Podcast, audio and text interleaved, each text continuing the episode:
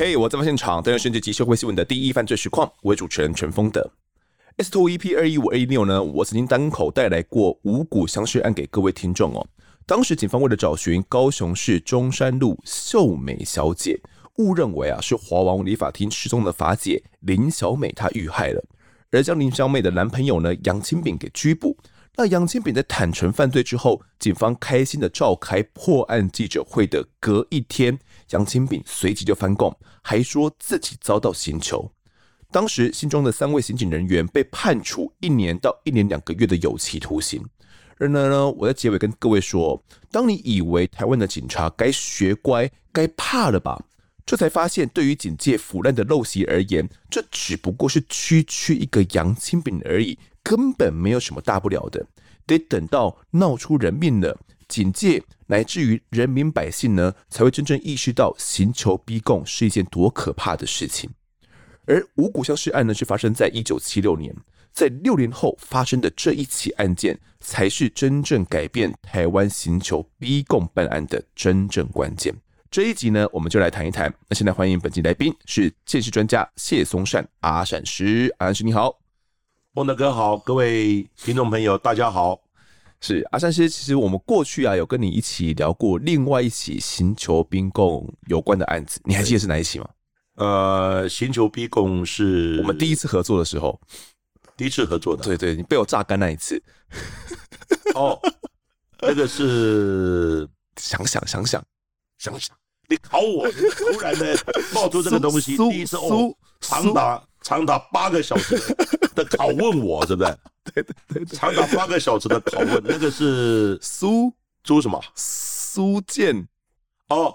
苏建和对啦，对苏建和那个基本上不是我办的，嗯、但是我有参与，有参与到了，是啊，那个案子的确里面也有涉及到刑求的问题，是。好，那其实苏建和案哦，确实是跟刑求息息相关的啦。那在一九八零那个年代哦，其实算是苏建和案的在之前。好、哦，那当时阿善师是在哪边服务呢？呃，我民国六十七年就毕业了，一九七八年。其实，在那个时候，刑求呢是一个普遍的警察侦查的作为哦，宪兵、警察、调查局等等，几乎都在刑求。是因为呢，我刚毕业的时候呢。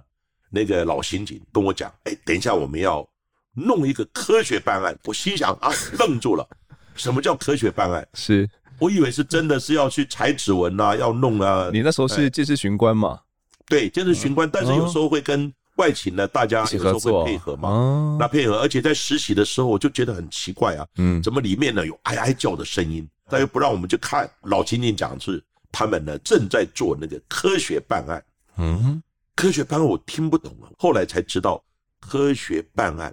等于刑求逼供快很准。嗯，因为在那个年代呢，基本上采指纹没有用嘛、嗯、为什么？采来以后呢进入档案没有比对啊，没有比对、啊、档案都是有档案，但是都是要用人工人工比对，一个个比不可能嘛，特征点、啊、一个档案你一个指纹要跟几百万份的指纹去比，你、嗯、你怎么比？那时候还没有电脑嘛，等等，是啊，所以呢几乎不太可能。另外呢，也没有 D N A 说，我们那时候做的那个血型、血液型的分析就是 A 型、B 型、O 型，嗯，那验出来是 O 型，被害人也是 O 型，嗯，嫌犯也是 O 型，那我也是 O 型，O 型百分之四十几，那到底他是谁呢 ？O 型没有办法分辨出来嘛，所以我讲实话，那个时候呢，真的是科学等等，真的是没有办法在侦查上着力很多，嗯，啊，最快的方法就是什么？就是呢，抓来以后你不讲打一顿你嘛，打一顿嘛。嗯，刑警那个时候最喜欢打谁？打小偷。嗯，小偷呢身边都要藏一些他的那个记事本，为什么？因为呢你当场被抓这一件你不得不要认嘛。嗯，那其他的没有证据啊，也以前的刑警也不采指纹不采的、嗯。那你呢抓到这个小偷以后怎么办？嗯，好看你的斤两，譬如说他这样称你是哎窃盗前科，是，哎呀。你其他平时无业嘛，你都是以窃盗为生、嗯。那什么时候被关出来？假设关三年好了，嗯 嗯, 嗯，关三年出来，你出来也有三年了、啊，嗯，那三年你无业啊，那你还可以过日子，那我们就算了，嗯，你一个月，比如说偷个五次好了，一年就要偷六十次，嗯，那三年三六一十八，你要交代的一百八十件啊，我有那么多件可以交代啊，不然要这样算啊，啊所以呢，你少一件啊，对不起。我就捶你一下，就类似的就是毒打一顿这样。嗯，所以呢，小偷呢在那个年代呢，刑警是最喜欢修理的，因为要破案嘛，而且破案绩效嘛，所以小偷他要做小抄啊。我曾经在哪里哪里做过等等啊，你不要打不要打，我现在交代几件，我交代到那个刑警满意为止。哇，这样子啊，所以以前破案常常就会重叠，一案双破，就是这样来的。了解，所以没有在讲求所谓的科学实证的。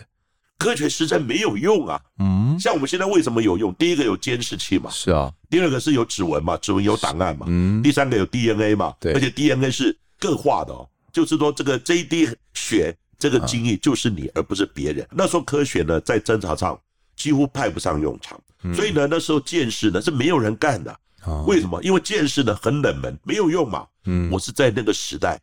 我走入的见识，所以那个时候我真的过得蛮痛苦的，我也想离开啊，觉得自己的所学好像派不上用场、啊、对啦，派不上也没有什么真正的科学嘛，而且不是警察、调查局、宪兵都是一样，几乎都是，而且不是国内国外也都是一样，是因为那个时候的时代氛围就是这样、嗯、不讲人权的。但现在你说还有谁寻求吗？没有寻求的、嗯、现在这反而这个民众呢对这个警察大小声的、啊，是啊，那以前哪敢你大小声拖下去就打你一顿的、啊，嗯，哦，所以那个时代真的是不一样。好，那其实我们上一集呢聊的这个案子啊，五一高中生的案呢是非常讲求科学实证的嘛，对啊，然后最后面检方是不起诉。那我们今天要讲这个案子哦，是在一九八二年的台湾哦，那个年代的台湾又会是怎么一回事呢？准备好的话，那就跟着我跟阿善师的声音进到案发现场吧。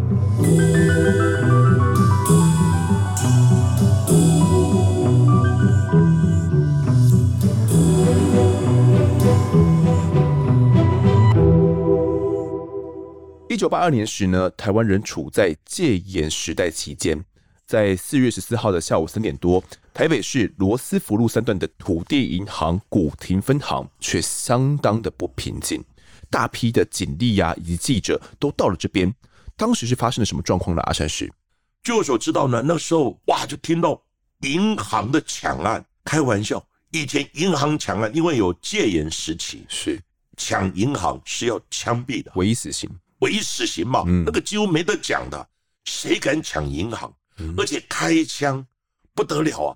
所以呢，我们就赶快赶到现场进行相关的采证。所以已经知道是一件银行抢案。银行抢案，我们听到的消息就银行抢，因为有监视器，那个银行里面就已经有监视器。看到歹徒呢，就从那个，因为以前的银行柜台是很高的，是的，也怕你会抢嘛。但柜台弄得很高，可是呢，看到有一个。看起来像年轻人，身手非常矫健，戴个鸭舌帽，戴个口罩，两手按着那个柜台呢，嘣一下就跳过去，拿枪出来呢喝止，好、哦，然后呢，甚至还像，我记得好像有对一个乡里的开枪，嗯，对不对？开枪，那开枪所有人吓到了嘛，他拿那个帆布袋啊，开始装钱，装钱呢，哇，这样一袋一袋的，就是这样装，然后呢，就像圣诞老公公一样呢，哦，扛着又跳出来，然后呢，用跑步的哦。也没有接应者，没有什么，用跑步的离开现场。哇，所以这个过程就是这样子，所以我们尽可能的，我们在现场尽可能的做采证。可是采了以后呢，哎，当时我就觉得很奇怪，柜台呢明明看到，在监视器看到他按着柜台跳进去，可是采到呢就有那个指纹的痕迹，但是没有纹路啊，没有那个指纹的文献。我们觉得很纳闷，说有指我们掌印没有指纹的文献。哦，很诡异啊！哦、看到明明看到他按着过去啊。嗯、另外开枪呢，因为后来也找到弹头嘛，但是呢没有弹壳，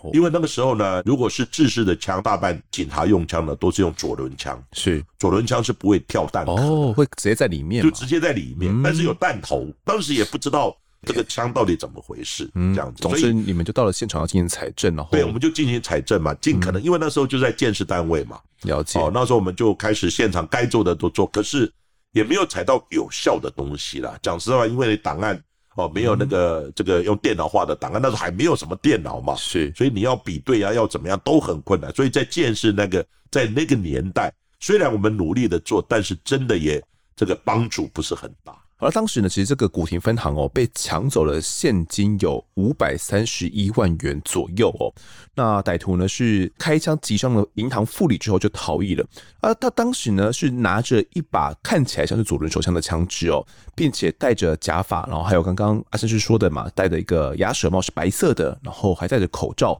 蒙面呢进到这个古亭分行里面哦，他一开始先走到了二号柜台，那跟这个行员啊女行员说警卫在不在现场，而且他用的口音很重，有点像是这个外省人的口音。行员因为听不太清楚嘛，他口音很重，所以就问了三遍，哎，有什么事吗？后来呢，他就摇了摇头哦，就走到最内侧的十二号的柜台。那十二号柜台呢，是专门大额付款的窗口哦。那出纳员的背后就是银行的金库。当时的金库的铁门已经打开了，那库门放了很多装着钞票的帆布袋哦。歹徒走到窗口前面的时候，就突然拔出了手枪，然后大喊说：“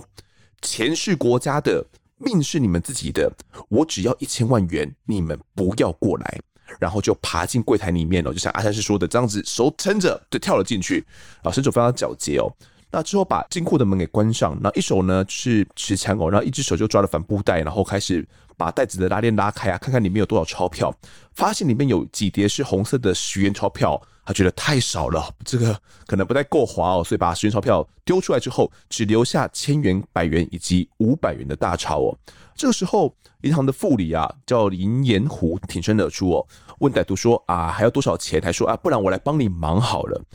并且慢慢的要靠近这个歹徒哦，那歹徒见状之后呢，挥枪喝阻这个副理靠近，但是呢，副理仍然是、呃、慢慢的想要往前哦，歹徒随即就扣动扳机，那第一枪是空发哦，疑似是卡弹，但是随即就听到了第二枪的巨响，子弹呢从副理的左侧的胸口进入哦，贯穿他的胸膛，当时行员都被吓傻了、哦，他们原本想要接电话的也都被这个歹徒喝止。随后呢，他就拿着帆布袋了爬出了柜台哦，然后往银行相邻的这个小巷弄里面去逃窜。而、啊、这条巷子啊，其实直通了很多的一些巷弄了，所以他到底跑到哪边去了也不知道。那另外一位乡里呢，见状之后想要尝试着追寻他的下落、哦，然后是骑机车要去追，但是也不敢太过靠近，后续就失去了歹徒的踪迹了。那其实最后面有目击到这个行踪的民众就说啊，他有看到一辆红色的计程车啊，从巷子里面很快的就开走了，但是他看到这个红色计程车呢，后座并没有乘客哦，那他也不敢肯定说，诶，这个计程车是不是歹徒所驾驶的？那车号呢，他也没有看清楚。总之呢，他有提供这个线索给警方哦。那可能听众会很好奇，为什么这个当时银行里面会没有保全呢？当时应该大多都会有保全嘛。没有，那个时候还没有保全的制度。我没有保全制度，还没有保全制度哦。好，但是呢，好像有那个就是保警卫，警卫的感觉。警卫，而且警卫呢，他们呢是正式的警卫，不像我们那个保全很多是外包的嘛，嗯、对不对？是。那那时候我记得好像有警卫，就是说有一些银行，他、嗯、的警卫是有跟警察局合作的，配枪的哦，有的警卫有配枪，但是呢，我记得这个警卫呢，他是没有配枪。那警卫当时也吓到了。这些银行呢，因为是公股银行嘛，所以确实是有这个保警在里面要驻守的、啊、哦, 哦，保警对是保警。还有枪吗？ Okay, 对，有没有枪我不确定，但总之呢，当时啊，他也不在银行里面。为什么、啊？因为他其实是被奉派到外地要去收款、要去护卫啊，等于是要护钞就是了。所以当歹徒要抢劫的时候，银行里面根本没有警察在里面哦、喔。所以歹徒呢，他当时是先问说警卫在不在嘛？他先问了三次，只不过行员听不太清楚而已哦、喔。他想确认警卫到底是在还是不在哦、喔，所以他也没有确认清楚。总之就行动了、喔。那后来呢，这个被枪伤的副理啊，被送往三金总医院急救之后，手术达数个小时哦、喔。总算是捡回了一命哦，没有因为被枪伤了而导致身亡。那这个案子呢，经过媒体大幅的报道之后，也成为民众的热门话题嘛。那也很多人在揣测说，这个犯罪者到底是什么样的一个动机？那阿善是当时呃，你做的这个采证嘛，除了我们现场里面看到的这个原本我们要采指纹，但是没采到，再来子弹也有把它采起来嘛。那其他的部分我们还要多做什么样的采证吗？其实那时候采证非常有限嘛。嗯嗯，第一个我们当然普遍的就采指纹嘛，明明的看到按着那个柜台跳进去，嗯，而且没戴手套哦，是，怎么会没有指纹呢？嗯，当时我们就很纳闷。我们这边先卖个关子好了，我们下集再来跟大家解这个谜，大家可以先猜猜看是什么样的原因会撑着，但是没有留下指纹，没有留下指纹。嗯、另外呢，那个时候脚印几乎没有踩了，因为脚印里面人很多嘛，嗯、而且大家经常走来走去的。哦啊、走走去的另外呢，他开枪就没有弹壳嘛，针对那个弹头做鉴定，好像是有那个来福线，表示是属于制式的枪，怀疑的是左轮的枪。当时也不知道这个枪的来源是从哪里来，这样子。那其他的现场的基证有限，对，只有监视器，但监视器整个脸都遮住了，身手非常的。当时你们研判大概是几岁的年纪？当时我们研判了三十到四十左右，所以这个案子当时就没有很大的线索，很多的线索来支持呢这个侦查的作为。这样了解。好，那其实根据有后续这个十二号柜台担任出纳的航员的说法、哦。这个歹徒啊，他有留意到哦，因为最近一段时间呢，经常发现说他会到十二号窗口啊来换零钱，有时候是换一百元，有时候只换两百元哦。但发现这个歹徒的神态很奇怪哦，所以有特别的留意，他的脸色特别的黄，好像罹患了什么疾病一样。那最近来换钱的时候是星期一哦，那当时呢他也戴着口罩，所以其他的包含女职员啊，也都对他印象蛮深的。那专案小组就分析哦。如果这个换零钱的人啊，就是同一个歹徒的话，那整起持枪抢银行的案件明显就是有预谋的嘛。他就是借着换零钱的来观察，哎、欸，这个十二号负责大笔款项出纳的柜台，他的作业情形啊，可能什么时候会有大笔款项进出嘛，所以掌握到。下午三点半呢，这个票据交换的时间哦，可能就是会有大笔金钱要进出的时候，才能够趁虚而入。那这起持枪抢银行的案件哦，应该算是震惊了当时的整个台湾社会吧。因为呢，以前呢是戒严时期，这种案子几乎很少。我记得好像抢银行开枪的，好像也是第一件、啊。嗯，在那时候呢，那真的是非常非常严重的事情。是，所以呢，那时候当然。破案啊，等等，这些压力就很大哦。当时啊，在这个专案会议当中哦，其实就有警官大胆的推测说，这名呢歹徒他的形状哦的外貌，跟两年前有一个叫做李胜元命案的嫌犯呢很相似。当然，除了外貌相似之外呢，还有一些因素也让警方觉得，呃，应该这两个歹徒是同一个人。那这个线索呢，就是点三八的左轮警强哦。好、哦，为什么这样讲呢？是因为当时在古亭银行的抢案里面，监视影像是很清晰的嘛，所以就有发现歹徒他开枪的这个枪支呢。疑似就是左轮手枪，那包含说我们现场没有发现有弹壳残留嘛，研判说应该就是左轮手枪哦。那如果是这样子的话呢，就跟两年前的李胜元命案所遗失的点三八左轮警枪是很有关系的。那讲到这边，可能大家不了解说两年前的这个李胜元命案到底是一起怎么样的案件？这边来问一下阿善师，当时这个案件你有参与吗？呃，这个案子我有参与，因为呢我还记得当天是被开枪的时候是晚上，下的雨。李胜元他死的时候，他是穿个雨衣，然后呢，他在千群落乡。那发生的时间呢，就是六十九年一月八号的时候。李胜元呢，他本身呢是保警，保安大队第六中队的员警，但是呢，因为那时候这员警呢，保安大队呢有时候要支援大使馆，那个时候呢，教廷跟我们呢还有邦交，所以呢有教廷有大使馆，那大使馆呢都会派警卫，警卫呢因为周遭他们都要巡逻嘛，都有设有巡逻箱。所以呢，固定时间支援的保警呢就要迁巡逻箱。是，那我印象很深刻，当时呢就是下雨，有一个歹徒就靠近李胜元，假装要问路，因为他在迁巡逻箱嘛。是啊，什么路啊？你要找什么路？就手比一比，然后继续迁，继续迁。嗯。结果呢，这个歹徒就靠近的时候，拿出他自己预备的土造的枪支。早期呢比较少那种改造手枪、哦、改造的枪支啦，制式的枪几乎都没有。嗯，要有枪支呢都是要自己做的哦，就变成土造的，自己研磨自己打造一把枪出来，因为那个时候也没有什么模棱枪啊什么的、啊、跟制式枪根本就很少，是，所以呢他就用自己打造的枪支靠近了李胜元、嗯、然后呢从他的右后面的地方呢抵住他的头部的地方呢开了一枪，李胜元手上拿着笔就这样倒下去了、嗯，然后呢，他的枪后来就不见了。土地银行的古亭分行这个案子，那个左轮枪会不会是那个离甚远的墙，当时就有人提出这样的质疑。啊，当时在歹徒行凶的时候呢，有两名民众刚好经过了那个地方，然后目击到整个过程。那时候看着远景在牵巡逻枪的时候呢，有一位歹徒从他背后攻击哦，开枪射中了远景的头部。那之后呢，他就搭乘了一辆计程车呢，往和平东路的方向逃逸哦。那当时目击民众呢，也赶紧拦了一辆计程车哦，试图要来追捕。但是歹徒后来啊，在罗斯福路跟和平西路口下车之后，就逃进巷子里面，然后就失去踪影了。那证人指出，这个歹徒大概身高有一百五十五公分左右，身形蛮瘦小的，而且穿着黑色上衣，头上还戴着一个白色的帽子。那凶案发生过后，警方就封锁道路嘛，试图要去拦截围捕。但是啊，这个警员李胜元哦是被枪击，而且子弹贯穿了头部，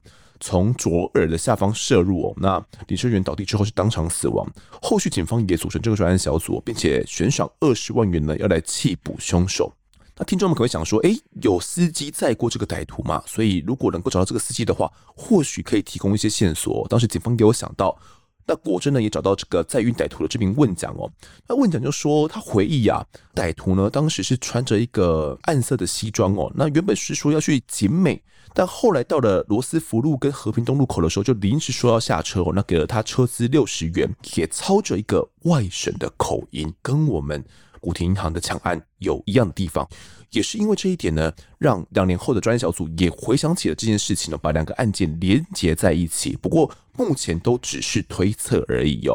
好，那这个李胜元命案呢，当时警方其实也相当相当的慎重哦，试图要去侦办。那经过了五天的侦办之后呢，专案小组逮捕了一名设有重嫌的四十八岁男子，他叫做鲍仰山。那鲍仰山呢，他过去有一些脱逃的前科哦，也曾经因为思觉失调症啊，正在接受治疗。案发前，他正在担任临时的清洁工。原本呢，他在附近的金华国小啊，担任过这个工友哦，所以有一些地缘关系哦，对附近蛮熟的。但他被逮捕之后，他是否认行凶的哦。但是有两位目击者都认为说，哎，这个鲍仰山啊，跟他们看到的这个歹徒的面容啊、体型啊、跟年龄都很相似，所以就跟警方这样子讲哦，有再去指认过一次。那警方呢，到鲍仰山的家里面去搜索的时候呢，没有找到李胜元被抢的枪支哦。只有找到一顶不是证人看到的白色毛线帽，这个帽型的白色帽子，但是专案小组仍然是将他依照杀人罪嫌函送给检方。那其实当时要不要函送，在专案小组里面就有不同的意见哦，因为有人觉得说，只依照目击者的指证你就送，那未免也太过草率了吧，而且凶枪根本就没有找到啊。所以在经过五个月之后，台北地检署仍然给予鲍仰山呢不起诉处分哦，那认为警方列举的证据根本不足嘛，而且枪支也没有找到。好，那这个李胜元案呢没有破，如今又发生了土银古亭分行的抢案哦，两个案件有高度的关联性，让警方算是倍感压力啦。那这个压力哦，不只来自于警方内心本身哦对于破案的期许，似乎更多的是来自于高层给予的压力，会这样子吗？阿善师？是的，因为呢，我刚刚讲银行抢案以前就很少会杀头的、啊，而且又开枪，那个是军政时期啊，那个时候真正的主导者叫警备总部，所以呢，那个时候谁敢犯案呢、啊？而且呢，有一高压政策，那相对的，你如果发生的时候，当然高层就一定会有压力嘛，对不对？从上面下来的，警备总部从警政署哪里、哦，你一定要赶快给我破这个案，因为会对社会产生一个很大的影响嘛，那人心惶惶，这整个呢恐惧的状况呢，必须赶快的用破案把它压制下来。是，所以就高层下令哦，要限期破案哦。这个四个字其实我们过往有谈过了，但是真正在警方的耳里听起来，限期破案这四个字有什么样的意义？其实限期破案基本上是不对的，也不可能的。嗯，你有线索我就马上要破案了，你怎么可能说？到什么时候你一定要一定要破给你看？你没有证据啊，你随便抓个人来顶替也不行啊。是啊，所以早期讲实话呢，破案比较没有这种科学证据的概念。嗯，大部分就说我就是要破这个案子，你快点给我破。所以呢，你抓到人之后你怎么办？只有锤他嘛，锤到你讲为止，锤到你讲为止嘛。哦，所以呢，我常常讲，像我们很多人喜欢看那个包公传，是。包公就是星球的祖师爷嘛，祖师爷等级的，大行侍候嘛，所以以前就这样教我们嘛。是，从包公就是对，是你不讲不讲大行侍候，呃，虎头铡拿出来，虎头铡什么铡都出来了嘛，嗯、这个就是星球嘛。所以呢，那个时候真的是因为压力很大嘛，那一定是开始探寻线索。以前办案基本上先有线索就找人，嗯，找人以后你不讲。我就锤你，那等到你讲了以后，我再找证据，这个逻辑是错的、哦。现在是怎么样？现在应该是有线索，怀疑某甲，我先不动你，是我从周遭慢慢查访你，好、啊、去问周遭的人。另外现场看有没有找到你出现的现场，哦、或是呢连结这个犯罪行为的证据，确、嗯、定了以后，我再跟检察官申请拘票，嗯、然后抓你。然后让你倒过来，然后再来问你这些东西你怎么样去辩解嘛？他说不是跟我无关，那为什么会有指纹在这个地方？为什么会有脚印？为什么会有 D N A？ 让你百口莫辩啊！为什么影像出现的？你要给我交代啊！嗯，所以现在的整个办案的方式呢，整个倒过来，现在现在根本没有人要刑求了。是，所以这个时代是有时代的一些背景、嗯。没错，那当时哦，其实警方除了下令说要去限期破案之外呢，也悬赏了两百万元哦，当做这个破案奖金，其中一百五十万元是银行出的，五十万元是这个警方提供的啦，总共加起来两百万元的破案奖金哦，算是相当相当相当惊人的一个数字哦。那这个破案奖金以及这个限期破案呢？呃、算是埋下了日后整个案件申辩的一个导火线。好，那我现在补充一下后续的发展、喔、其实当时警方就有怀疑李生源案跟银行抢案的两个案子是歹徒同一个人嘛。不过呢，经过这个刑事局有鉴识组的进一步鉴定，发现说李生源案的弹头呢，他当时是经过兵工署的鉴定哦、喔，是属于土造的子弹。而在土地银行抢案的弹头呢，经过中山科学研究院的鉴定呢，应该是属于美造的，所以研判两颗子弹应该不属于同一类型，所以又让整个案件哦，算是又陷入了迷雾了。不过，嗯，这部分认真要去推敲的话，好像也合理。对，因为我刚刚讲过呢，嗯、李胜元那个案子，嗯，哦，就是后来我发现那个弹头呢，就是土造的嘛。对啊，因为那个时候的制式枪几乎很少。嗯哼，那你为什么？把李胜元给打死，那枪你又抢走了，是那可能就有一些想要以后呢再作案的这种这种再来使用哦，对不对？嗯、那在土地银行古亭分行的呢，发现呢就是制式的嘛，对，它每制的基本上就是制式的枪支嘛，所以这两个枪没有办法去做比对。嗯哼，那当时其实专案小组呢也有怀疑过，有可能是银行哦内神通外鬼，不过经过清查之后，其实并没有足够的线索，那后续还是有一些线报进来。有一位太太呢告诉警方说，她曾经看见一位戴帽子口罩的歹徒、哦、跟监视器影像的那个歹徒看起来很像，而且呢，这个人啊在巷子里面呢曾经出现过六次哦，而且每一次都把计程车停在巷口。她只记得呢这个计程车的车号啊开头的两个字母是动五零五这样子啊，那警方对此呢相当的慎重哦，因为太太看到的那个计程车也是红色的计程车，跟当时目击者看到的那个计程车呢是同样的颜色哦。但是要去查这个开头是零五的车子，其实很难查哦，因为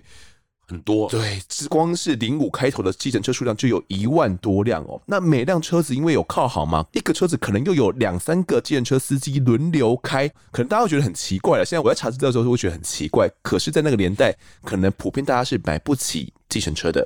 所以变成是你投靠行之后，然后跟车行租计程车来开那。多赚的就算是我自己的、哦，所以一台车可能会有分早班的人开，晚班的人又有另外的人开，所以真的要清查的话，哇，那可能是要清查两三多万人才有办法去清查的出来哦。但是专案小组仍然不放过，即便是事倍功半，仍然是要持续清查。那警方其实当时还有怀疑歹徒可能是什么赌场中的赌徒啊，哦，这是专案小组他们初步研判，怀疑有可能是。急需钱嘛，才会那么大胆去抢银行，因此呢，也不断的去清查辖内的各大小型的赌场哦。那、啊、当时收获了上千条的线索嘛，因为毕竟是发布了两百万元的破案奖金哦。但是线索太多、哦，人力不够，逐一清查呢，仍然是需要时间。那案情的侦办呢，并不是太顺利哦。不过后续其实有找到一个很重要的线索、哦，就找到了歹徒丢弃的土地银行的帆布袋。好，这个帆布袋是丢在路边的、哦。那帆布袋呢？当时还用了一条棉被套包裹着、哦，这让警方相当的重视，决定要来彻查。那就在案发的二十几天之后呢，根据棉被这条线报，案情好像有了一些不一样的发展，是怎么样的？阿善师，对，这个现场我有去，因为呢那个棉被跟装钱的那个袋子两个丢在一起，丢在哪里呢？丢在中正纪念堂靠近了信义路的那个花圃的路边哦。有路人发现，发现以后呢通报警察，嗯，那我们就过去看了，当然也请银行的行员过来指认了，发现这个袋子是他们家的。那袋子旁边刚好又有一个包裹的被单呢、啊嗯，是，哎，那袋子是银行的、啊，那这个被单很可能就是歹徒的、啊，嗯，那被单有花纹，有非常漂亮的花纹。另外，他的被单很特别的，他还破了一个洞哦。因为那个被单呢，我们当时要查这个被单的归属，它的主人是谁，嗯，还特别请了记者把被单的那个花纹影像就公布了，全民来指认这个被单是谁家的被单，谁的被单破一个洞。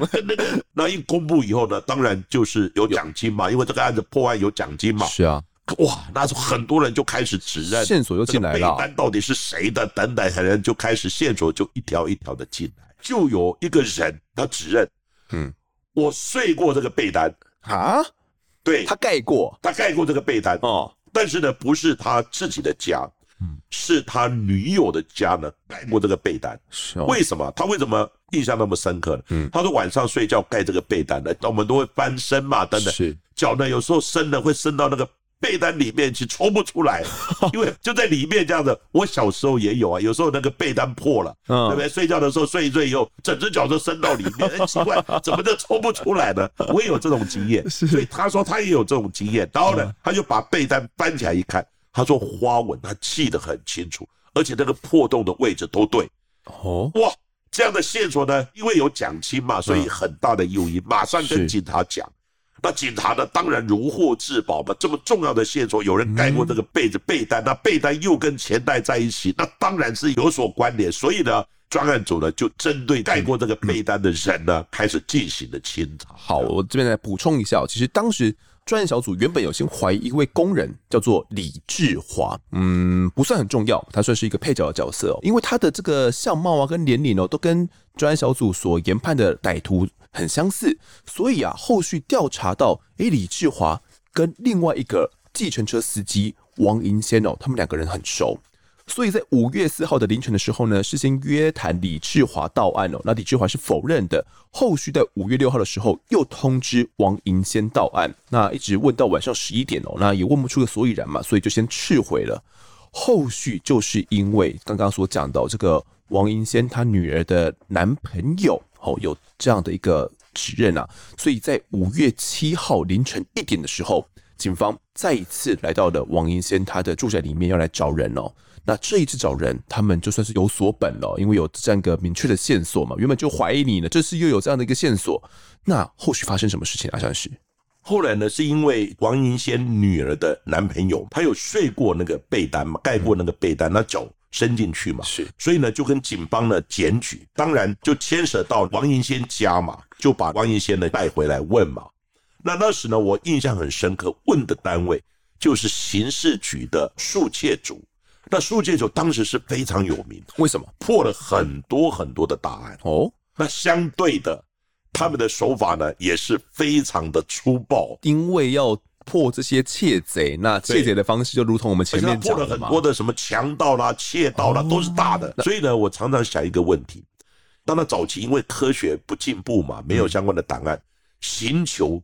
真的也当作我们治安当作平稳的，有确实有些帮助了。真的他就是不讲，那你打了以后、嗯、打对人了，他受不了他就讲、啊。可是怕的就是打到冤枉的人。是，所以他们当时真的破了很多案子，嗯，对整个社会是有帮助的。是，好，那当时王银仙呢就被这个刑事局啊、速窃组的这些警员们、侦查员啊、警官带到了台北市民生东路附近的一个招待所。哦，这个地方很特别哦，他是跟他讲说啊，我们去招待所聊一聊啦。哦，那其实这个地方呢，也不是什么招待所啦，因为这地方算是很特别的一个地方，它不是正式的警察办案机关，反而是他们拿来处理事情的一个特别的招待所。以前办案是这样子的，你在办公室的话太明目张胆的嘛，是啊，所以呢，他们都会外面呢租一个房子，嗯，那那个房子呢，就是有时候呢要。小以大意呢，或是稍微慢慢折磨你的话呢，是可能就会到那个地方。那记者也不知道嘛，嗯、是啊，对不对？因为他那个地方就算是秘密基地一样嘛，嗯、啊，所以呢，你在办公室记者都会等在那里啊，那你把他带到那个地方，神不知鬼不觉的嘛，嗯、对不对？那就让他慢慢磨，慢慢问。那旁边的住家他们也搞不清楚哦，怎么回事？就是有人哦，这个进进出出。嗯，那中间发生了什么事情呢？其实目前暂时不得而知哦。从凌晨一点被带到招待所之后，一直到了凌晨三点，汪英先就说：“好，那我带着你们警方去找犯案工具跟赃款，我认了，我带你们去找这些东西。”那过程当中又发生了一些事情，是什么呢？阿善师，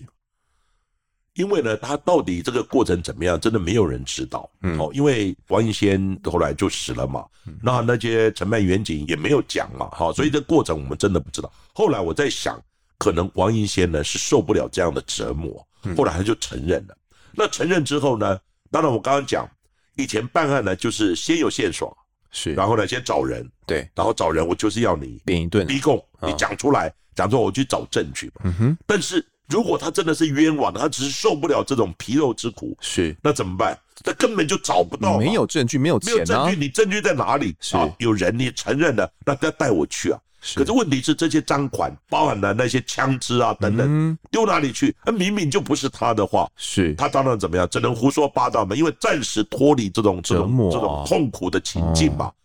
那根本就没有嘛，是，所以呢，一下子带到中和，一下子又带到永和，又带到三峡、内湖，他随便想到，因为他跑计程车嘛，嗯，哦，他知道说大概哪个地方啊，等等去啊，到那走走走，结果呢，每一次呢，一去的时候找不到，就找不到嘛，一定找不到嘛，哦、找不到，一到车上那完了，一定又是一阵的修理，这个修理嘛，是，那修理好好，我再找再找另外一个地方，嗯、那根本就是他以前是凭着他开计程车，大概有到过哪个山区、哪个地方比较偏僻，反正是不演时间表被打就好了。对呀、啊，只要不被他就躲过或是逃避被打的那个情境的话，嗯、他就随便讲。那时候已经慢慢的天亮了，但是大家也累了嘛，从晚上这样开始找找找。后来呢，他就想说，完蛋，我今天没找到，回去呢，我不知道怎么样，是，可还还可以度过。所以呢，后来他就想一想，说跟办案的员警讲啊，我要上厕所。一下车他就快跑，他们刚好就在秀朗桥头的地方，是，他就跑跑跑跑跑到桥上的，就从桥上的地方跳下去了。哦，他的所有的人办案人员愣住了，怎么会跳下去呢？嗯、因为他他还蛮高的嘛，一下子就载浮载沉就不见了。是，那当然就赶快通报嘛，去找啊这个人呢、啊。嗯、后来捞起来的时候呢，已经身亡了。那整个过程就是这样子。了解。哎，好，尸体一直到中午的时候才在中和被打捞上岸了、啊。那是从秀朗桥跳下去的嘛？哦，那当时法医初步相验的时候呢，呃，其实是有先指出说，哎、欸，王英先应该是生前落水死亡，因为看起来没有什么明显外伤。那到底是不是，还是要等到整个解剖出来之后才能够确定哦。我、哦、这边也来讲一下王英先的背景哦。其实王英先他本身是山东人啊，他曾经在三军总医院呢担任过汽车驾驶哦。那在案发的去年一月呢，他以士官长退伍之后，就在领终身俸了。那以驾驶计程车为生，他生有三个男孩子跟一个女孩子哦。其实那他的计程车呢，其实是白色的哦，跟当时警方所接获的线报红色计程车其实是不一样的哦。但是警方他们想的是说，哎、欸。有没有可能你为了犯案把白色漆成红色的就好啦，犯完案再漆回来白色不就好了、哦、所以警方觉得啊，这个是红色计程车或者是白色计程车根本不重要，总之我先抓你到招待所、哦、先给你一顿粗暴就知道有下落了嘛。那没想到后续会发生这个悲剧哦。那当时其实只是知道说王英先他坠河死亡而已，到底是为什么而死亡，就是刚刚阿善师所讲的那些哦，是完全不知道的，包含说前面有去招待所怎么样啦、啊，中间发生哪些事情，到底他是畏罪自杀呢，还是是什么意外事件啊，这边都完全不知道、哦。其实当时王英先死掉之后呢，速窃组他打给新店分局啊，就通报嘛，因为是辖内发生的事情嘛，他是说哎、欸、是畏罪自杀，可是后来他又改口啊，说这其实是个意外事件啊，企图要去大事化小哦。那最讽刺的就是，在王英先案发生过后，几乎是同一个时间，就真的破案了。真正的歹徒李师科已经被抓到了。那这个李师科被逮捕的经过又是怎么一回事呢？阿善师，因为我并没有参与这个侦查的动作，但是呢，因为这个案子太大了，后来呢，这个案子呢，我们也有去询问哈，去做一个了解，也有做一个探讨。当时呢，等于是说，刑事局的速窃组呢，带着王银仙要去查赃、赃款啊，或者是相关的犯罪工具等等。后来回程的时候，他从秀朗墙跳下去。对，就在这个时候，在三重分局的门口，他们呢召开记者会，宣布破案，抓到了李石科。一个正在回程，另外一个在宣布破案，所以这里面凸显了一个问题：通讯不联络。很早期的时候。没有手机啊，所有的联络就是靠公共电话亭，不然的话呢，就是靠车上的无线电。可是呢，无线电呢，刑警都不太喜欢用车上的无线电，不好用吗？把它关起来，太吵了，不像那个巡逻、哦、那个是一定要开的，保安大队是一定要开。嗯、刑警的车上无线电呢，几乎都是关起来，因为他一出去要查账的话，你在里面就叫叫叫啊，一下什么无线电呼叫，哦、他们觉得很烦，所以基本上无线电都会关起来。嗯，好，结果呢，他们出去查。三重分局就得到线报，有一个人朋友留了一袋的东西，是他觉得很好奇，打开一看呢是钱哦，那钱没什么嘛，嗯、可是这个钱呢上面还绑的那个钱的袋子呢，还有土地银行的戳记，是留这个钱的人就是他的朋友叫李诗科，哇，结果呢那个戳记呢一看又是土地银行，日期又是土地银行被抢的日期哦，哎、欸。那这个线索多重要啊！照理讲，三重分局应该赶快把这个线索报给专案组嘛。是啊，因为人在那个地方，所有的这个案子呢，重大案子就是以专案组为主嘛。嗯、当然，专案组大家分工嘛。没错。可是，在早期呢，警方办案都会抢功啊，这难免的、啊。我有重要的线索，我干嘛跟你疯？我先破了再跟你讲啊，我破了再跟你讲啊，到时候、啊、对不对？我主我是主攻啊，嗯、所有的什么奖励啊、升迁啊，都是以我为主。嗯，这个难免啊。真功伪过在早期是啊，虽然有专案组，但是还是自己默默的在搜寻呢重要的破案线，有重要的破案线索，我也不跟你专案组讲，我自己我自己先来办，自己先办先破案。李石科呢，后来一查就住在和平东路那个地方，三重分局也没有跟专案组讲哦，就自己组织半夜的时候呢，也抓这个李石科，也真的抓到了。抓到以后呢，李石科也承认了，哦、也在他家里面呢床铺底下呢找到相关的这个钱，案子破得很漂亮。好，到这边我来补充一下李石科被逮捕的相关细节哦。其实当时呢，在凌晨一点多，也就是李石科刚被带到案的差不多同时间，哦，被带去招待所同时间哦。三重的勤务中心就接到电话通报哦，那就个男子跟警方说：“哎、欸，我姓张，有个人把牛皮纸包呢一个包裹就放在我们家哦，然后请你们来看看。嗯”后来三重警方就赶到了这个秘密证人的家中嘛，一进门就看到客厅上放着一个牛皮纸袋。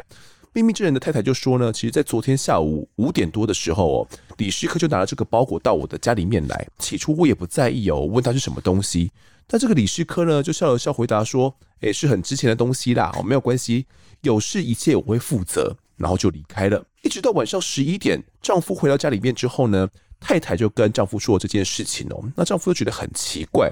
因为李石科呢过往的房东是这个先生的岳母，所以呃李石科啊跟这个先生其实有见过几次面哦。那李石科其实也很喜欢他们家的两个孩子啊，常常会带他们出去玩，但是李石科从来没有寄放过东西在他们家里面过。哦，那所以他就觉得很可疑嘛。他听完太太说，哎，什么有事一切我会负责之后，觉得更奇怪哦，就怀疑里面有可能装的是爆裂物，所以他就赶紧去报案哦。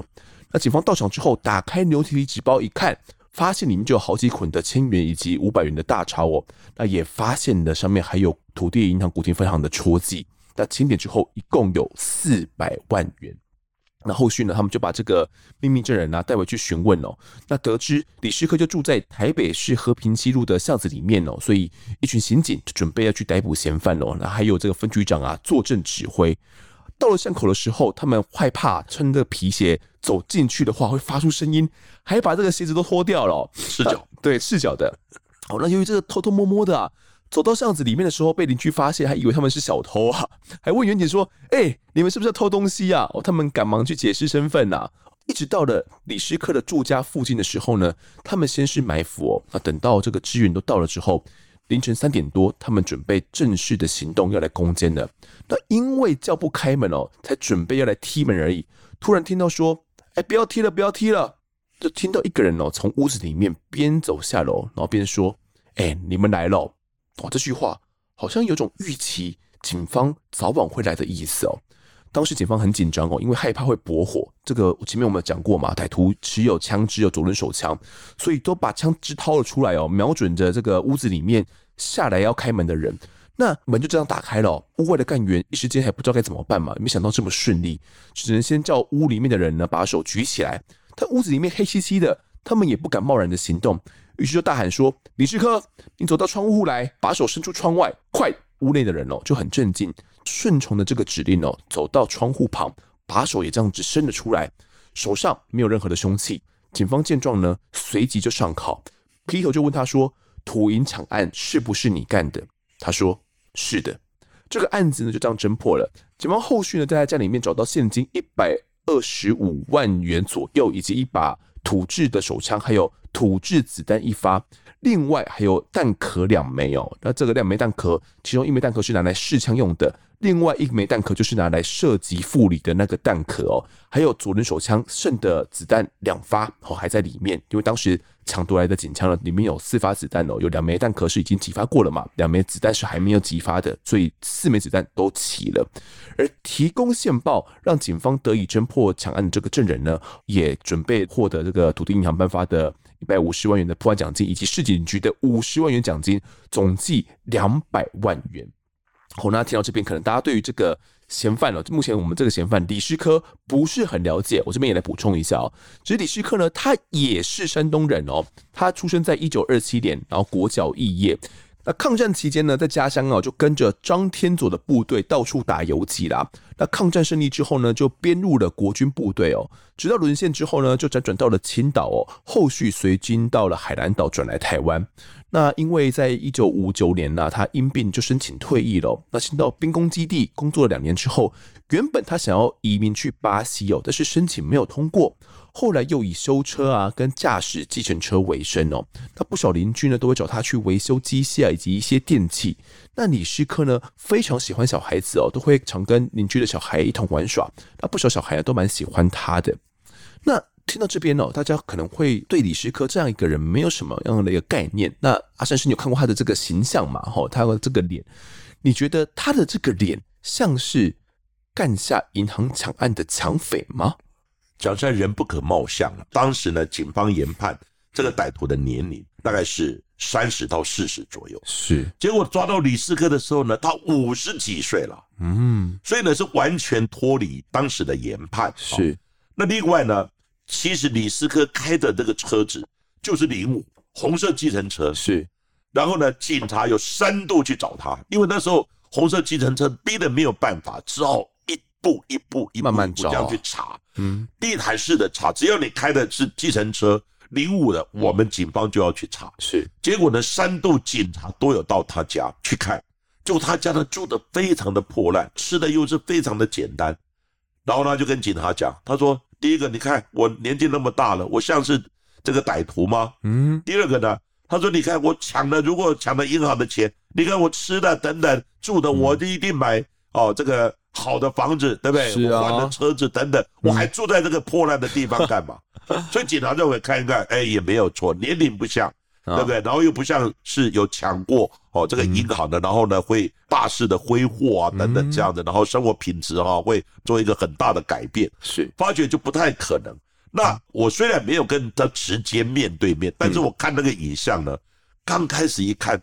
不太像，因为呢，他有一点就脸啊等等，不是长得非常的端庄啊，哦、有一点好像皱在一起这样子。所以呢，当时想说不太像那种穷凶这个恶极的人、哦，然后可以抢银行。刚、哦、开始我们也认为不太像。第二个呢，他的个子小小的，抢银行的那个歹徒呢，身手那么灵活，我们认为不太像，连接不起来啊。对，接不起来了，看起来就是一般的贫苦的这种市民，不太像是抢银行。李师科呢是完全颠覆。一般的歹徒作案之后，你抢了或偷了以后，哇，就变成阔佬一样的，嗯、是啊，到处花钱啊，开始置装，然后呢，开始换房子，买一些新的东西等等之前的东西，他完全非常的低调，所以呢，警方那时候呢就没有把他列为重要的嫌犯。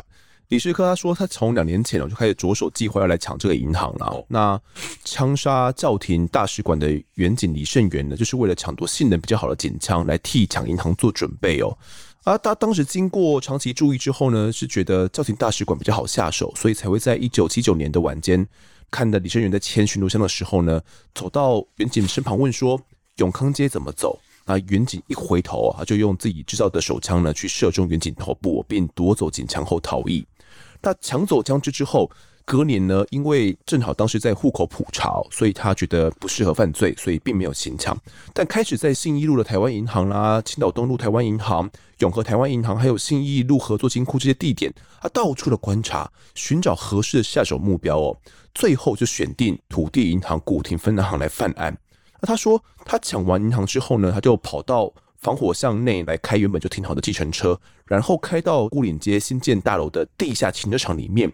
等到他走出停车场的时候，警方都已经把附近全部都封锁了。他还混入人群里面，跟着一起大家来看热闹，然后看着这个警方干员啊荷枪实弹的挨家挨户来搜索，一直到晚上的时候，他才把这个车子连同这个金钱一起来开回家。那钱呢也都放在这个住处里面哦。那为了湮灭证据，李世科把运钞袋啊，连同他当时穿的这个西装上衣啊、裤子、帽子、假发哦，开车丢到中正纪念堂旁边啊、和平东路、信义路这些地方哦。那抢来的左轮手枪呢，可能是因为缺乏保养的关系哦，然后所以就卡弹了嘛。第一发是没有急发的哦，那他尝试要去修呢，也修不好，所以在两天之后，他就把枪丢到中正桥下河水之内了哦。那土银的帆布袋要弃置的时候，他说，包裹的棉被是他捡来的。那警方就指出，作案之后呢，李世科几乎天天到旅社啊、宾馆去买春哦，出手算是蛮大方的，还会赠送金镯子跟现金哦给他喜欢的女孩子啦。另外呢，他还购买了电视机啊、快锅、瓦斯炉以及电动刮胡刀这些家电哦，花了将近十五万元。那三天前呢，他已经把计程车卖掉哦，他说他准备要去出国散心，也要来避避风头了啦。我们刚刚讲到说，棉被是他捡来的，会不会是刚前面提到的王银仙他们家的那个棉被呢？因为王银仙他们家里面也刚好有那个棉被嘛。他们家的棉被呢是当垃圾丢了，啊丢了以后，那李世科会不会就刚好就捡到那个？所以现在呢，基本上还是一个谜。其实那种棉被花纹我有看到，也蛮普遍的了。嗯、可是我破一个洞，那个角度啊等等，然后呢，那个王银仙的女儿的男友呢说就是那一条棉被，所以到现在为止，到底这棉被呢是不是真的就刚好是王银仙家丢弃，然后刚好被李世科捡到，也不排除这种可能性。但是呢，后来这个因为呢王银仙这个命案发生了哦，所以的案子呢就开始去追究责任了。是啊，后来这一部分呢好像也没有人再特别去追究到底这个。两者是不是有真正的直接的好牵连关系？嗯、是李世科刚好捡到王银仙家丢弃的，嗯、说不定也不排除这种可能性。嗯，是，我看了一些新闻资料，也没有看到相关的一些报道了。好了，当时呢，其实李世科哦，早就有被警方问过话嘛。刚刚阿善师有说过，但是没有被逮捕。哦，其实当时为了缉捕这个抢匪啊，就有进行全面的清查户口。那古亭地区因为很近嘛，也被列为清查重点。那为了求确实哦，还要求被访问人呢要在上面盖章哦，避免基层员警造假啦、蒙混过关。那李世科的户籍呢是在厦门派出所，管区员警在四月二十九号的时候就有到他的管区来查访。我还在巷口遇到了李世科，跟他寒暄了一下。那由于当时呢，李世科的户籍地啊跟现居地的地址是不一样的，所以管区觉得这查访上不是很方便嘛。你这户籍明明就在这边，在 A， 可是你住在这个 B 的地方，我觉得这造成我们麻烦啦、啊，所以就要李世科、哦、第二天的时候拿着印章哦到派出所来报到。那隔天呢，也就是被捕的八天之前哦，李世科就到派出所。那走进去的时候啊，还步履蹒跚的、哦，在派出所里面呢，把印章交给警员之后，就盖在了拒结单上面。还坐了一下、啊，跟警员这样子寒暄聊天啊，态度可以说是相当的轻松哦。当时警方真的不认为李世科是一位五十六岁的老伯伯，他有办法犯下这个银行抢案哦。那主要也是因为，跟茶叶专刊上面的联名啊，差异太大了嘛，就连在清查零一五车号的计程车的时候，大安区的刑事组、哦、也有找到过李世科啦。他当时就有交代了这个当天的行踪啊，还问远警说啊，怎么会是我干的呢？我看起来像吗？那刑事干员看了看哦，还真的觉得不像。加上说这个李师科的态度很镇定啊，就被排除了嫌疑哦。那李师科这样一位退伍老兵，到底是为了什么会犯下杀警夺枪，然后计划两年之后又干下的银行抢案呢？他是缺钱，还是有什么不满？那王英先这个案外案又会滚起怎么样的风暴？我们就留待下一集再来细谈。那么这一集的我在案发现场呢，我们先谈到这边，也感谢阿盛师的分享，谢谢您，谢谢大家。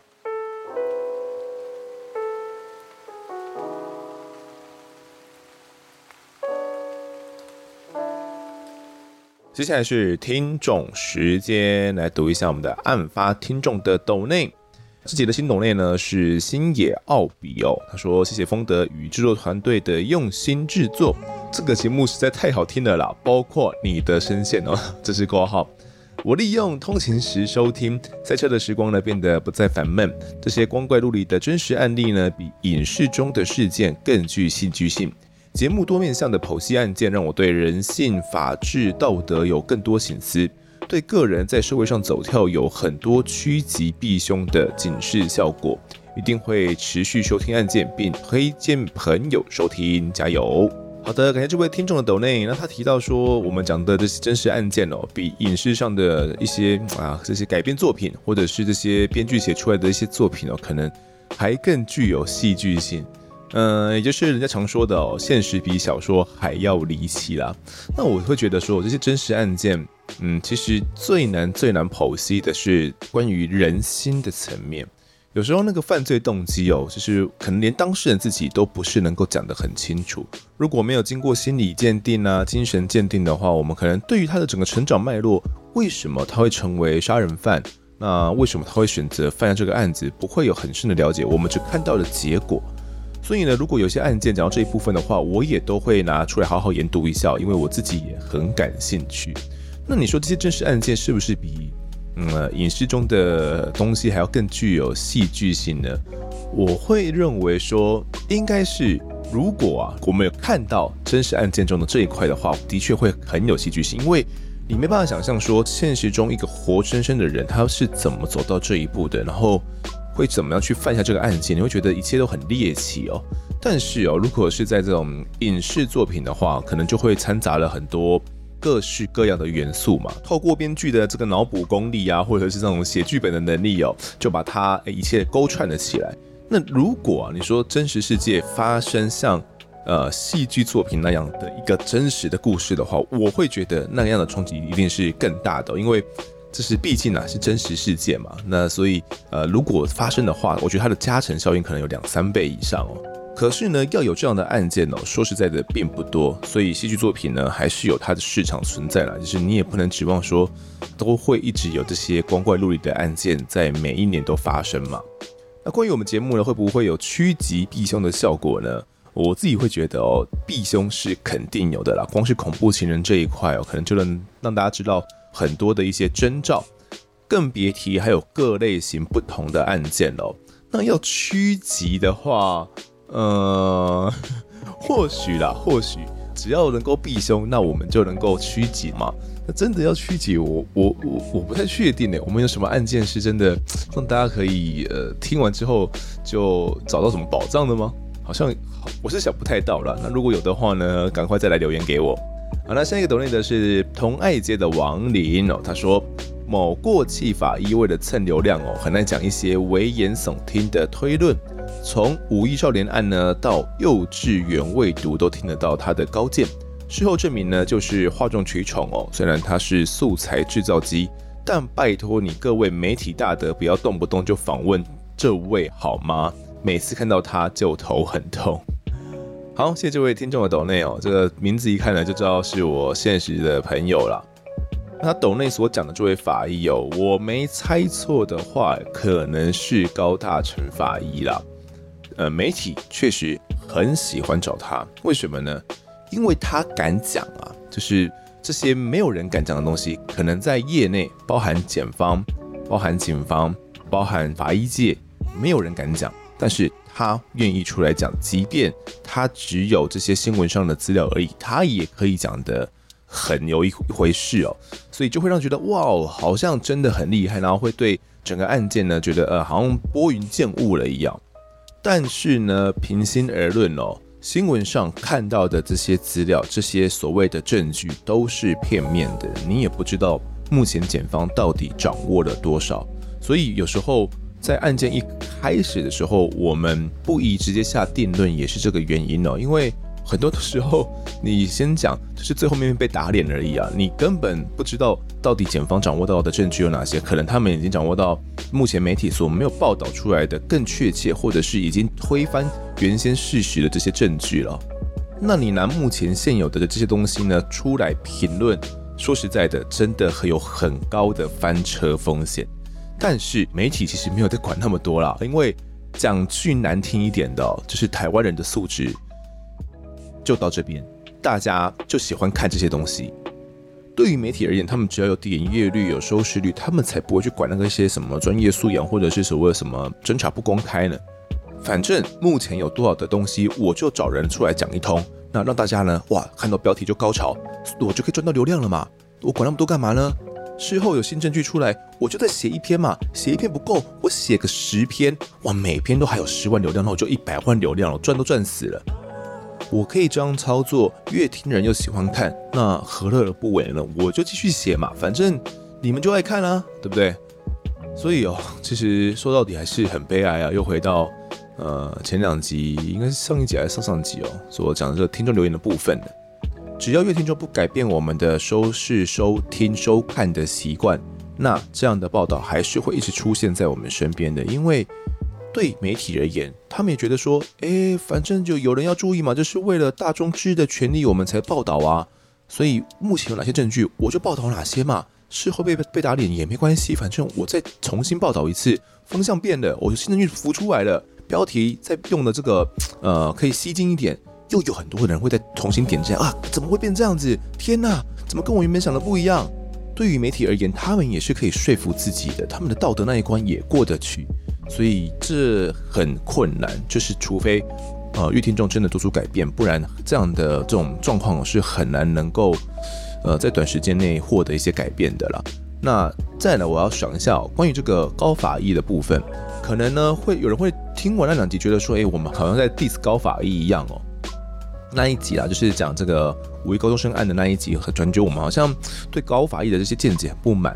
但是呢，我必须得说，站在五一高中生案的死者家属的立场的话，呃，他们找高法益确实有他们的理由，因为他们可能也算是呃求助无门了嘛，没有这些专业人员可以替他们来呃讲各种的可能性。那高法益不管怎么样，他有讲出了可能会有怎样的可能性，那把这些东西点出来哦。即便这个举动对检方并不是那么友善，会让他们的压力很大，但是对家属而言呢，我觉得算是一件好事，因为有人讲出来，检方才会去把这个方向给调查清楚，然后来堵住这个呃其他人的嘴嘛。所以高法益会愿意出来讲这些可能性，我觉得并不是一件多不好的事情哦，毕竟他也是受到了家属的委托嘛。但是如果每一个案子记者拿着一些非常表面的东西就过去问他的意见，然后叫他去分析出一套道理的话，呃，我真的觉得哦，这对台湾的不管是检警专办哦，又或者是台湾对于这些案件的了解，或者是对于社会的安定，我都觉得并不是一件好事情。接下来呢，来读一下 Apple Podcast 的留言。第一位留言呢是憨憨的憨憨憨哦，他说差点被风德害死。风德你好，我是个资深的潜水粉哦，本来以为自己会一直这样潜水下去，谁知道呢，在 E P 二二四那一集会被逼迫浮上岸留言。就在错别字很认真的在叙述故事时呢，风德一直盯着错别字的头发哦，害他分心时，风德的大笑声害我也跟着笑了出来。当时的我啊，下班骑车回家路上，停红灯时抬头才发现我的面前有人在办丧事。好，吓到我，想说冒犯了，我竟然在傻笑。接下来啊，虽然可能是巧合，就在下一个路口呢，就有三宝冲出来，差点酿成车祸，真的被你害死啦。那真的也好喜欢你们两个的组合，好三八，好可爱。希望之后呢，有更多机会邀请错别字以及不灵杠。好了，没有想到我们两个人在那边耍北兰，竟然害这位听众呢，差一点就出车祸了。应该算是冥冥中真的有一些呃不可能做的事情，是不是？尤其是人家在办丧事的时候，有些这种传统的民间习俗会讲说啊，安内尔红耍屌啊，或者是怎么样的。在下一个路口呢，这个听众哦就差点被雷三宝给撞上去了啦，好险没有撞到，只是差一点而已。那之后呢，可能我们再来邀请错别字以及柏林港哦，再来合作看看。下一个留言呢是这个 Janet 杨哦，他说心有戚戚焉 ，E P 二三三 呢，我就是其中一个被车祸肇逃的被告家人，拿着诉状循着地址找来我家门口的人，感觉超级差。但呢，函转到法务部，转到地方法院，又被以合理搜集个人资料为由带过。明明传票都会夹一张保护案件被害人各自的宣传单。好，那个传票呢，会夹着宣传单说要保护被害人各自吗？但是对于法院而言，他们就觉得说啊，反正我们就是依法行政嘛。目前的程序呢，就是要把地址啊、相关的这些个资啊，就是要印在上面嘛。所以我也是依法行政啊，我也没有错嘛。所以真的要去改善的话呢，要从源头去立法改善。那这一部分呢，啊，之前有说过嘛，已经有立法委员呢有在倡议了。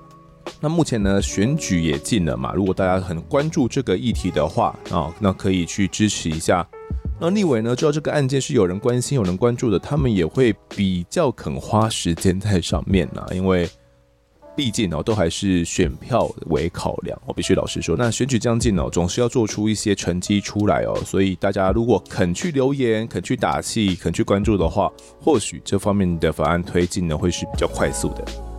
再下一个留言是这个 E A T N 哦，他说虽然每个人的观点都会不同，但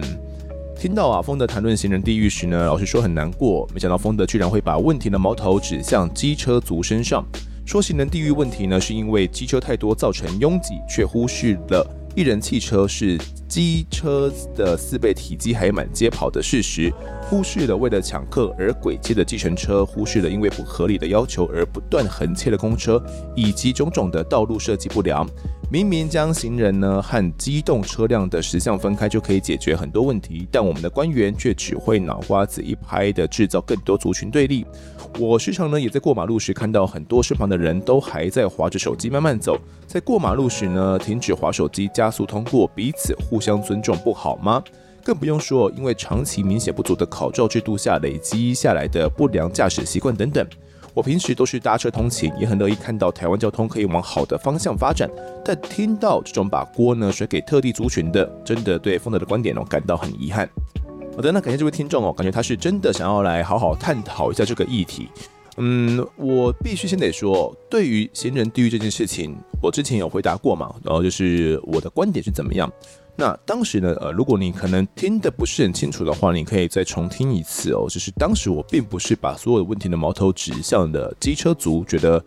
行人地狱最大的问题就是关于这个机车、哦，而是我会这样说的原因呢，是因为当时啊，呃，应该说，嗯、呃，我在留言的那时候，刚好不久前呢，原本呢已经准备实施的刑法呢，在呃很多人的抱怨之下就临时喊卡了。这个刑法就是，呃，只要行人要通过这个斑马线，不管斑马线有多长哦，十几、二十公尺、三十公尺也好，只要斑马线上有人，那所有的汽机车呢就必须在那边等待。好，那我觉得我当初就说这个立法是很良善的嘛，就是我们要让行人在通过斑马线的时候是可以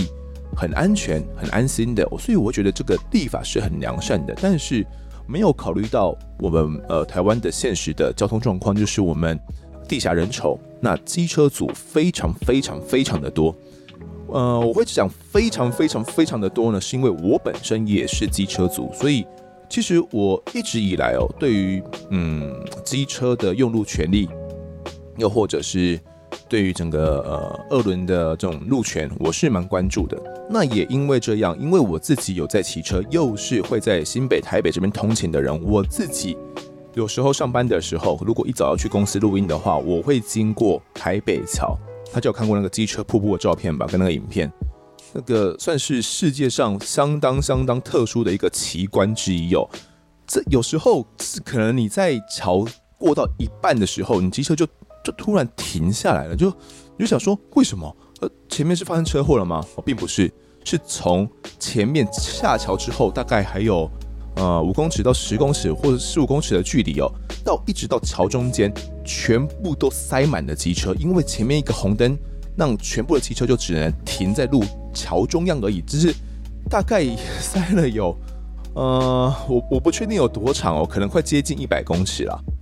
那你可以想象，在非常尖峰的交通时段，加上机车又那么多的状况之下，怎么样去把这个看似利益良善的法令给它通过上路呢？我们的交通不是会爆炸吗？就是所有的汽车、机车全部都塞成一团哦。所以我会认为，要改善这个问题，其中一个哦，其中一个解决的方法，就是要从机车本身的数量来着手。如果不管是汽车或者是机车，他们的持有成本都那么的低的话，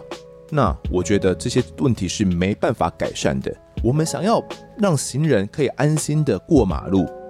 可能其中之一的解决方法就是把机车以及汽车的数量将它给降低以及减少。你去比较国外的数据，你就可以知道台湾的持有成本真的是相当相当低的。那些行人们可以好好的过马路的那些国家，他们其实没有那么多的机车。即便像是日本，我们一直在向往日本的交通安全，他们的这种交通素养嘛，他们的汽机车持有成本是超级超级高哎、欸。那我觉得这样很赞啊！你没钱你就搭乘大众交通工具嘛，但是在台湾并不是这样子的哦，在台湾是。可能即便住在双北市，可能捷运离你大概只走路十分钟转乘二十分钟可能会到，但是你觉得这太麻烦了，不如我还是骑一台机车，这样子通勤比较方便。为什么？因为我也是这样子嘛，我也是，我也觉得，哎、欸，这骑骑机车持有成本那么低，买台机车可能几万块，便宜的便宜的可能六万块就有了。那一年要缴的牌照税、燃料费那么低，汽车也是，那我我干嘛不买一台呢？那在捷运那么方便的双北市都这样子了，外县市就更不用说了。所以我会觉得今天交通要改善，很大一部分我们可能是要把呃，就是这些个人的载具，不管是汽车、机车的数量，要试图把它给降低下来，让整个交通运量是可以消化的，然后让行人他们走在斑马线上也不会被那么多那么多的汽机车觉得哇压力那么大。所以呢，回复这位听众哦，我并不是把锅甩给特定族群，只是以机车为例。事实上，汽车这样的状况确实更加更加的严重，很多都是一个人开着汽车哦，这样子上下班。那你说要怎么样交通不拥塞呢？就是因为持有成本太低了嘛。而政府官员呢也不敢改，为什么？一改就会被骂。我要把持有成本提高，一定会被骂翻，这一定是施选票的一个行为，所以没有人敢做。那我们就好像。就只能在这个死循环里面打转了。当然，除了降低汽机车的数量之外，还有很多的方向我们是可以同步努力的，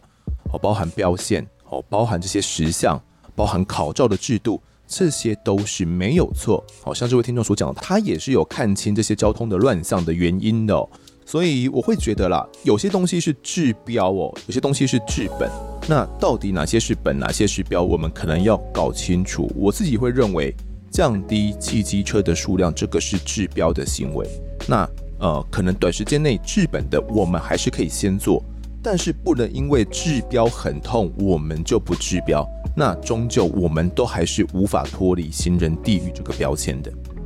好，在下一个留言是这个呃 Gio Jia， 他说超棒大推，无意间发现的 Podcast 哦，真心大推。主持人的声音呢，还有磁性内容都超棒，第一次听到这种邀请亲身参与的案件谈话哦。还有三不五时就分享连结推跟同事，目前听到第二季五十六哦，有沉重有欢笑，很喜欢这个节目，很真实，丰德加油哦，谢谢这位听众哦，感谢你推跟给身旁的同事。好的，那这集的最后一个留言是 Hope Fly High， 他说节目超赞。你好，我是潜水已久的听众，半年前呢才开始从第一季听到去年的新年合体，听得出来啊，节目真的很用心，陪伴薪水小偷的上班日常，还会念听众的留言，希望念到我的哦。那希望呢可以敲碗 I M B 诈骗，最后附上五星。好，那这个 I M B 诈骗呢，嗯，算是近期也蛮瞩目的一个案子哦。那因为有受害人数众多，诈骗金额又非常庞大哦，所以也会让很多人对此关心啊。我自己也有稍微关注一下这个案子的发展哦。但是他的手法说实在的并不呃并不新奇哦，就是老鼠会的模式嘛，就是我先给你地，但是我要你的本嘛。其实呢，听到这么好康的投资机会哦，大家都要小心。有那种保证哦，每年几趴收入的哦，真的都是要都是要小心呐、啊、哦。大家可以了解一下哦，股神巴菲特他的年化报酬率是二十趴，所以你只要听到有办法超过年化二十趴的，都可以直接把它呃列为诈骗，基本上可以画上等号了。如果他是的话，他就成为股神了嘛，他就成为首富了嘛。但他没有办法嘛，所以他不会成为股神，不会成为巴菲特嘛。那基本上呢，有固定收益的产品呢、哦，只要我甚至我觉得只要超过 百分之五、百分之七 以上的，都是相当相当好的一个产品，应该说好到不可思议的一个产品了、哦。所以只要有办法超过 百分之七 的，基本上你也可以把它跟诈骗先画上一个联想，就是真的有这么好吗？这么好的东西怎么可以轮到我来买啊？所以还是要提醒听众哦，千万要小心呐、啊！你想要别人的利哦，就是可能每个月或每年固定的这个利息有几趴几趴，可能是八趴九趴，那别人是要你的本啊！啊，你可能想说，哇，拿了一年两年，每年都有固定的报酬回来耶，那赶快把我全部的本金都投下去，这样子钱滚钱呢，赚得更快，并且哦，好找这个爸爸妈妈啦、哥哥叔叔姐姐啦，全部都一起来买这么好的商品，哇，可以有固定报酬，还不赶快买？这种呢就是标准的庞氏骗局啦，透过老鼠会的方式哦，一个抓一个下线。等到呢，他们没办法负担起这种更多的利息的时候，他们就把这个本哦全部都呃囊括一空哦，所以你们的本就没了哦。可能有些人最早进去的人，或许有办法、有机会可以赚得到钱，但管进去的哦，就是全部你的本就是再也拿不回来了哦。这个 I M B 诈骗呢，差不多就是这么一回事哦。有机会再跟大家聊聊这种诈骗案件了。那这节听众时间呢，我们就多这边。如果各位喜欢我们节目的话，欢迎到 Instagram、脸书以及 YouTube 来搜寻订阅。我在案发现场，掌握更多案件消息，也可以跟风的我聊聊，给我们建议。各收听平台上按下订阅和五星评分，就是对我们最好的支持。另外呢，案发侦探团队持续募集当中，只要透过我们 Mixer Buzz A P 三的订阅赞助，就可以来加入我们。还有专属的赖社群，可以跟风的老粉们一起来抬杠聊案件心得。如果各位在 Apple Podcast 上面留言的话，我都尽量在节目中给出回复。跪求听众们推更给身旁的好朋友，一起来听听看我们聊案子。案发现场，我们下次再见。